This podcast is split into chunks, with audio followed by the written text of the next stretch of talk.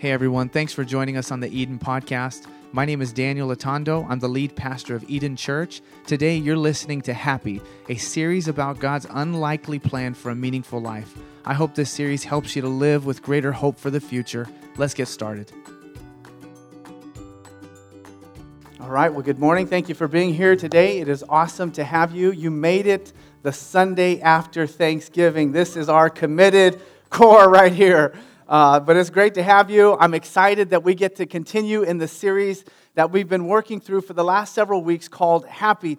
And when we started this series, we did so with the deep seated conviction that despite our very best efforts to create a meaningful life through our careers or through relationships or friendships or through service to others, there are many of us that are still going to bed. And at the end of the day, we are asking the question is there more to life than this? Is there more to life than this? There are some of us who, despite what we've experienced in this life, are still wondering if we were meant to live for something more. Some of you may remember a number of years ago, there was a movie that came out called The Pursuit of Happiness. It was an amazing movie, amazing movie. But when I think about what people in our culture really long for, I think that is what we are pursuing. We are pursuing happiness. Now, you may define that in different ways, but ultimately, most people in our culture are longing to live a meaningful, fulfilled, purposeful life. And so, because of that, we're going to continue studying the book that we've been working through for the last few weeks. And we've been looking at the particular passages referring to the Sermon on the Mount, because at its core, the Sermon on the Mount is a message about the unlikely path to a meaningful life the unlikely path to a meaningful life. And so today we're going to be reading out of the New Testament.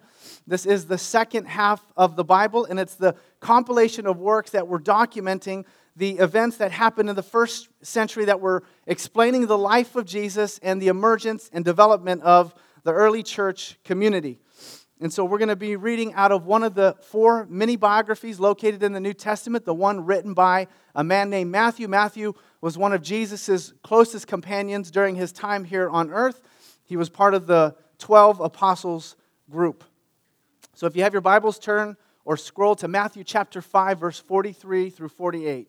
Matthew 5, 43 through 48. And if you don't, don't, don't worry, because we're going to be posting all of the sentences here up on the screen. So the Sermon on the Mount happens really at a tipping point in Jesus' ministry. It's really where it begins to gain momentum and gain some traction. And it was on this occasion where people had traveled from all over the region to the shores of Galilee to see what Jesus was doing. And not just from the surrounding regions around Galilee, but also some of the surrounding regions of Israel. And so there were many people who had traveled for days just to be a part of what was happening on the seashore this day. Some groups were there because they were hopeful that what Jesus was offering might actually add value to their lives. There was some desperation in some of these groups. But there's a whole other group of people that came just because they were interested in seeing for themselves what they heard about this man named Jesus. And so we're told that Jesus positions himself on the hillside and he begins to teach about a higher order of living. He begins to talk about a different type of morality. And part of what he talks about in the opening verses or the opening of the Sermon on the Mount is really what it means to live a blessed life. We actually call this section of the Sermon on the Mount the Beatitude. And it comes from the Latin phrase beatitudo, which means to be in a state of blessedness. And over and over again, he to, begins to describe what this looks like in someone's life. Then we talked about what it means to be the salt in the light, light of the earth as followers of Jesus. Last week, we talked about how Jesus elevated God's word in this world, and we saw over and over again that he said, I didn't come to destroy the law or the prophets, but actually I came to fulfill it. And I think so much of why Jesus was elevating his perspective on the Bible last week was because of what he was about to say in the weeks preceding or in the preceding statements.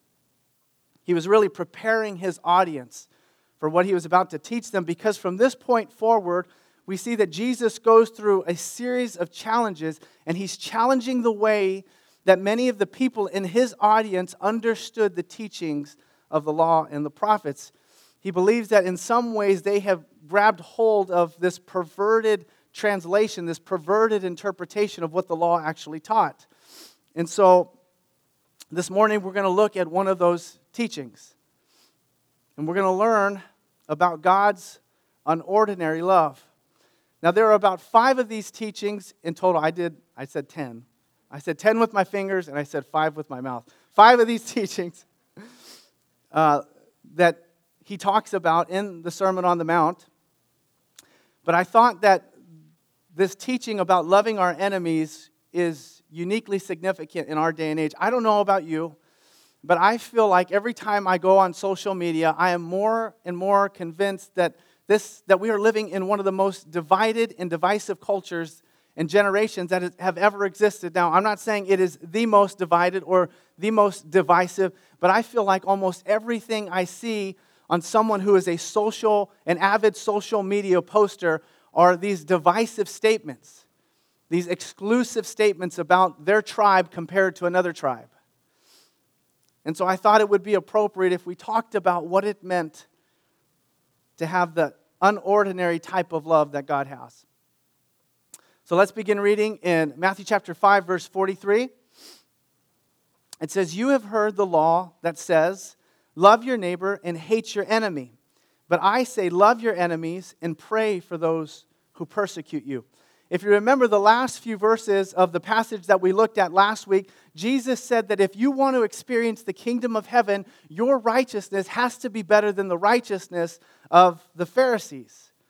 In other words, he was saying your moral standard has to be higher than that of the moral standard of the Pharisees. And what he was making a case against was the fact that the Pharisees were people who knew how to conform their lives outwardly, but had no transformation inwardly that they were people who knew how to follow the laws and follow the rules and follow the regulations, but there had actually been no spiritual transformation within their hearts. They were following the rules, but their hearts were far from God. To them, it was about external conformity. They knew how to look the part, they knew how to use the right verses on social media. Did you guys know something I realized re- recently? That there are ways that you can take pictures of yourself that make you look better than you really are on social media. Have you ever had that experience where, like, you see someone and they look totally different on social media than they do in real person? And this is not an attack on any any group of people, but I think that it is maybe I think some of the ladies have really perfected this craft. Now I know how to do it myself, and I didn't realize it was a thing, but I realized that when I take pictures, I have like this automatic thing where I suck in my gut and I puff out my chest. And then I look at the picture, I'm like, actually, I was a lot more healthy in that season of life than I remember being. But there are ways that we can sort of position ourselves to look better than we really are. And that was the skill set of a Pharisee, that they knew how to position themselves better than they actually were. And so Jesus is referring to this law that was common. He says, You have heard it said. And he's talking really about pop wisdom, pop culture wisdom. And he says, The law says, love your neighbor and hate your enemies. And one of the reasons why Jesus is beginning to address this particular statement is because he knew that this is not actually what the law taught. The law actually taught in Leviticus 19, 17 through 18, it says, Do not nurse hatred in your heart for any of your relatives. Confront people directly so you'll not be able to, you'll not be held guilty for their sin. Do not seek revenge or bear a grudge against a fellow Israelite, but love your neighbor as yourself. I am the Lord. Nowhere in this passage does it say to hate your enemies. But somehow, over time, the culture began to redefine this law to make it fit their sort of moral compass. And so, Jesus helps to redefine their redefinition of the law and so he begins to set out the expectation. And really, the first part of what Jesus said seems to make a lot of sense to us. But the second part, I think, is the hard part. Jesus says, Love your neighbor as yourself. I think we get that. But the second half of the statement is part of what has made Christianity so radical for the last 2,000 years because he says, Love your enemies. I wonder if people in the audience that day had ever heard of such a teaching to love those who hate you. Love your enemies. There are three words in the Greek that the Bible typically translates into love. The first word is eros, and it means an erotic form of love, a romantic type of love, a sexual type of love. The second is phileo, it's a brotherly love, and it's where we get the name of the city, Philadelphia, the city of brotherly love. It's, it's phileo love. And the third type of love is agape. This is God's love, his unconditional love, a relentless type of love, a limitless type of love. And Jesus uses agape when he's saying, Love your enemies. He's saying, Agape your enemies. To love them without condition, to love them in your heart regardless of their actions or behaviors, love without limitation. And I think that maybe there are some of us right now sort of imagining in our minds those people who we might identify as enemies in our life. People in our life that are frustrating, perhaps people in our life that are toxic or unhealthy. And some of you are thinking, I'm kind of upset that God would ask me to love those people. Because in our minds, they are the type of people that we don't think deserve our love. But I also love that the type of person that Jesus is telling them to love are not people who have offended his audience, but people who have persecuted his audience. Persecution means to be the subject of systematic harassment and attack due to one's personal religious beliefs. Jesus is saying, Love these people unconditionally. Love them. And not only does he tell them to love these people, but he's telling them to pray for them, act in love toward them. Prayer is this thing that we do when we intercede on someone else's behalf. And so Jesus is saying, intercede on their behalf, pray for them, pray for their well being, pray for their development, pray for their good, pray for their hearts to love and follow God.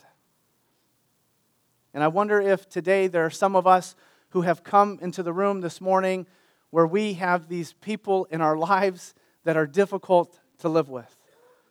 There are people that if we had the choice, we would choose not to see them on a regular basis. But Jesus is telling you to pray for those people. And the reason why Jesus is telling you to pray for your enemies because he knows that typically we respond in two ways to our enemies. We either hate them or we will love them. And what I found out is that when you hate someone, it produces bitterness in your heart.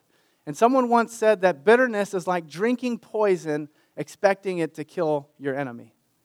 But in fact, what it really does is it eats you up from the inside out. Bitterness is the thing that causes you to die inside, it steals your joy, it steals your peace, it steals your mind space. And so Jesus is giving us a tool to help us not to hate people, but to love them because he knows that love will actually set you free. And sometimes it is not enough just to tell yourself to love someone. But Jesus is giving you a tool to help you get to that point in your life where you can love those people that are your enemies. I don't know if you've ever tried to pray for someone that you are really, really angry at, but it makes it really difficult to pray for their well being, but also to hate them in your heart.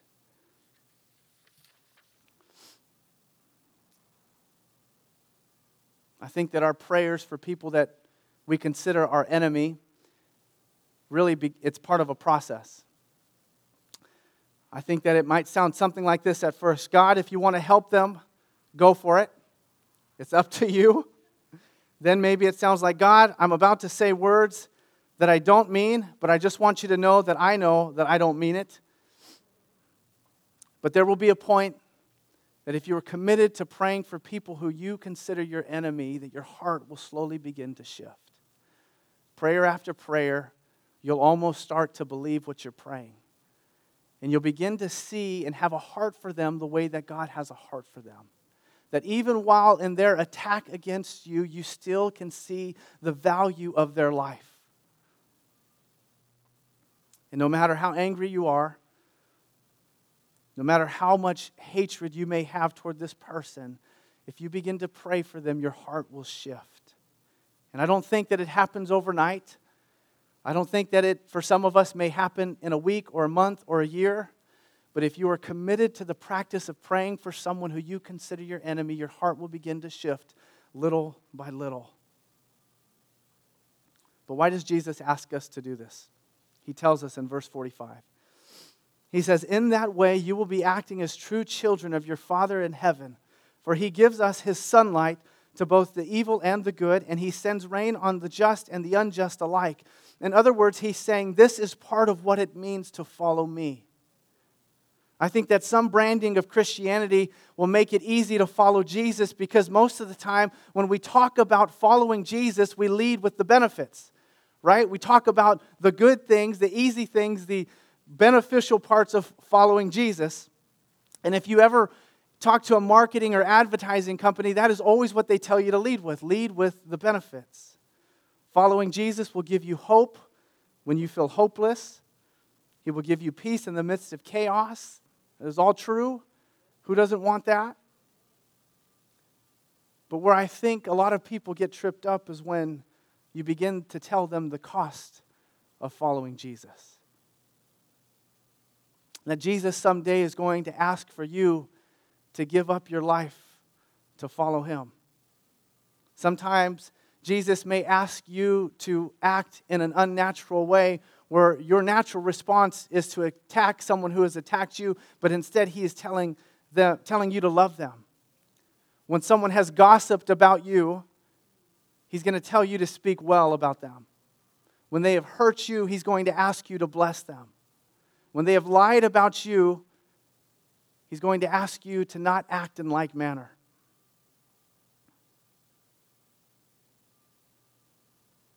But it is through this cost that you find the reward. It is through the sacrifice that you find the value of faith.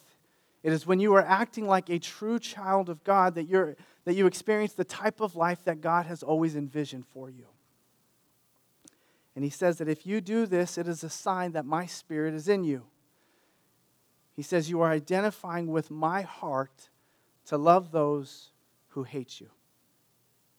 And then he begins to reason with them in verse 46. He says, If you love only those who love you, what reward is there for that? Even the corrupt tax collectors do that much. If you are kind to only your friends, how are you different from anyone else? Even pagans do that. He's saying there has to be this transformation in your life. The assumption is that as a follower of Jesus, you would be different. He's saying that if your love for others only extends to people who love you, what makes your life any different? I think this is one of the greatest dangers in the church today is that people who have claimed to have found Jesus and yet there is nothing about their life that has changed as a result of it. And if there is nothing that has changed about our life when we claim to follow Jesus, why would that look appealing to anybody else? I read a book a number of years ago. The title of the book was I Like Jesus, but Not the Church. Mahatma Gandhi made this really powerful statement. He says, I like your Christ, but I do not like your Christians. Your Christians are so unlike your Christ. When we look at the Sermon on the Mount, this is really a message that is reframing the values of this audience. It was a call to be different. Jesus is saying, look at the pattern of your culture and be different. Not just to wear different clothes or to listen to different music or to be externally different, but in our moral character. Would you be different? Would you stand out? Would you be unique? It's funny how sometimes we like to claim to be different as Christians, but sometimes we act in the same way as everyone else. I remember when we were first starting the church, there was a pastor in the area. I reached out to him, and I'd reach out to a number of pastors, and um, and I would just kind of say, "Hey, I'm Daniel. I'm new in the area. I'd love to get to know you, and maybe we can work together as we're in ministry together." And this one pastor, and I will just say that this was a very unique case because most every other pastor welcomed me with open arms. But I remember he, I told him, I said, "This is where we're planting." And he said, I don't think that you should plant there. He said, I'm from the business world, and we're all going after the same piece of pie. And I thought to myself, what on earth could he mean by that? Because when we look at God's economy, it is not like we are competing with one another because God owns the cattle on a thousand hills. And we are here not to reach people from other churches, but to reach people who are far from Jesus and who have no home and have no community. And then a few weeks ago, I saw on social media, it was a pastor from a church, and they have this in every single one of their bulletin inserts. There's a list of churches in the area that said, if our church is not for you, here's a number of other good churches right around the block that I know you would love. And so I love that mentality. And to me, that speaks of the heart of Christianity that we are not in competition with one another, yet we are cheering each other on. We are for what God has for other churches. But sometimes what God has done in us, or, or maybe when we become followers of Jesus, it doesn't look very different than when we first started. In the Old Testament, this is referred to as being holy. It is meant to be set apart, to be morally and spiritually distinct within your culture.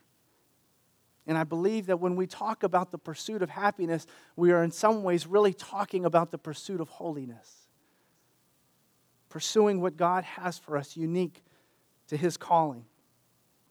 And this always happens when we live according to God's plan for our lives, that we will find true happiness. Jesus sort of leaves us with this final thought. In verse 48, he says, But you are to be perfect, even as your Father in heaven is perfect. If you were here with us last week, you may have heard me make this statement. I said, Isn't it wonderful that God doesn't expect you to be perfect? And when I read this verse this week, I thought, should I leave verse 48 out in light of what I said last week? Because there is truth to that, right? God doesn't expect you to be perfect. Like He provided a way knowing that we would sin and that we would, we would step outside of His perfect will for our lives. But when you look at this verse, when you look at the actual Greek, the word that it uses, the base, the root word is teleos. And that word means completion. And so, what, G, what it is longing for is not perfection, moral perfection. That's not the expectation. But He hopes that we would be complete in the same way that God is complete. And a fundamental part of our completion as followers of Jesus is possessing that unnormal, that unordinary type of love that God has for the world. He says, I want you to be complete as God is complete. And part of that is loving our enemies. It is to be complete in our character. I think that this is a really difficult thing for us to demonstrate because it goes so much against the grain of our natural response to when people seek to harm us, our response is to take revenge. And I really think that there are some things that are difficult for us to demonstrate if we've never experienced them in our own lives. If we've never experienced the type of love where someone receives us back after we've been foolish, or after we've attacked them, or after we've lied to them, if we've never experienced the type of love that embraces us despite those things, it is going to be hard for us to demonstrate that type of love to other people. But this is where God comes in because this is the type of love that God has for every single one of us. It is the type of love that while we were yet sinners, Jesus died on the cross for those sins. It is the type of love where, as Jesus was being nailed to the cross, he simultaneously asked God to forgive those who were nailing, forgive those people who were nailing him to the cross. It is the type of love that despite the evil in our hearts, God can still see extreme value in our life. A few weeks ago, we started this series with the conviction that despite our best effort, our best efforts to have a meaningful and purposeful life, there are so many of us that are still wondering if there is more to life than this. And the answer is yes. And so many of us in the room have pursued happiness through our careers. We have pursued happiness or meaning through our families and through our relationships. But someone once said that there is a God shaped hole in every human heart that will only feel complete when we find rest in Him. But it is only in the receiving of that love that we understand the fullness and the purpose and the completion of our lives. It's only in that love that if we experience God's love, are we able to demonstrate that type of love to someone else? I've shared this before,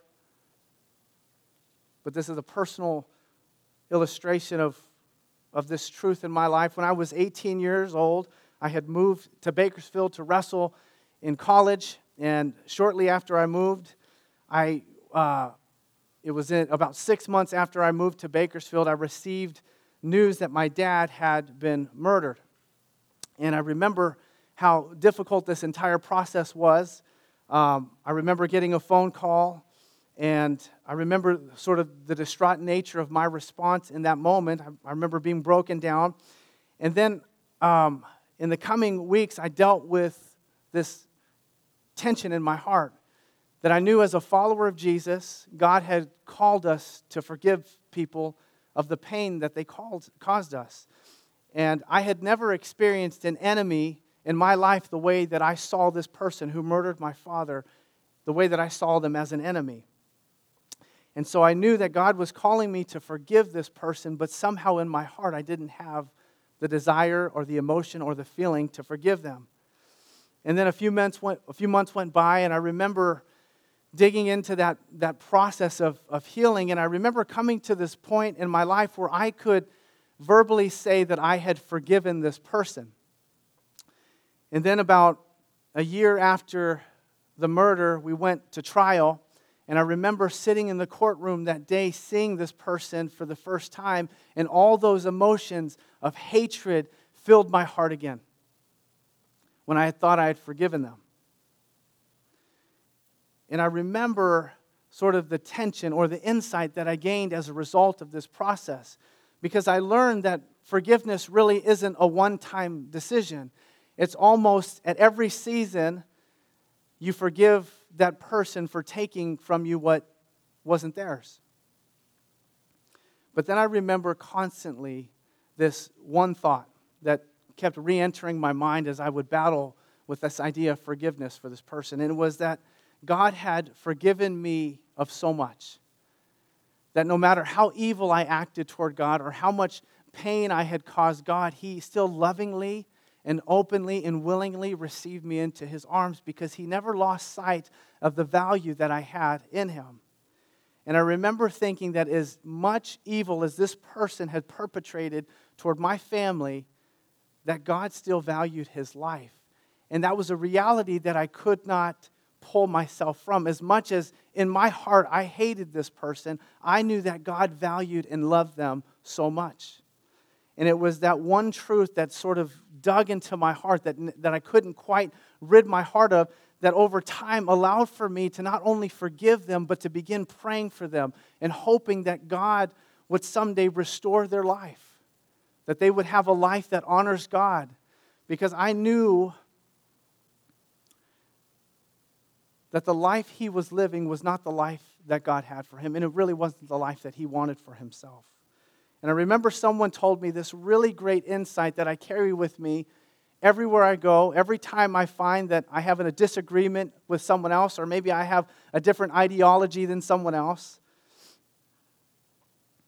And what I believe about this person is that most people are really not our enemies. Most of the time, they have just been convinced of a lie. A lie about a value that they think is high but is really not. And so that's the challenge for us this week is how do we begin to love those people in our lives that maybe are toxic or unhealthy or hurtful or people who we might consider our enemies? How do we love them? And can we push ourselves to that point to begin praying for those people so that we can love them, so that God can begin to take away the hate in our heart and turn it into love. Let's pray. God, we thank you so much for this day. We thank you for the great and wonderful love that you have for us. God, we pray that you would be with us this week. Lord, as we go about our day, as we engage in our routine, that, Lord, you would begin to shift our hearts toward people who we may identify as enemies in our life, people who have hurt us. That we would begin to embrace the radical type of love that you have had for us. No matter what people have done, no matter how they've hurt us, God, will you begin to transform our hearts so that we would not succumb to bitterness that steals joy, to succumb to the pain that is a result of hatred, but God, that we would be freed by the love that you have for us, and that we would demonstrate that to others in our life. God, I pray that if there is anyone in the room today that is struggling with bitterness, that as we've been talking this morning, they've identified enemies in their life. Lord, that you would give them the power and the strength to begin to release the bitterness,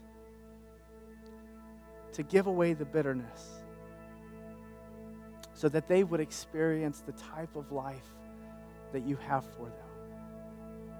God, we thank you for what you're doing in this community. We're thankful for the great and wonderful love.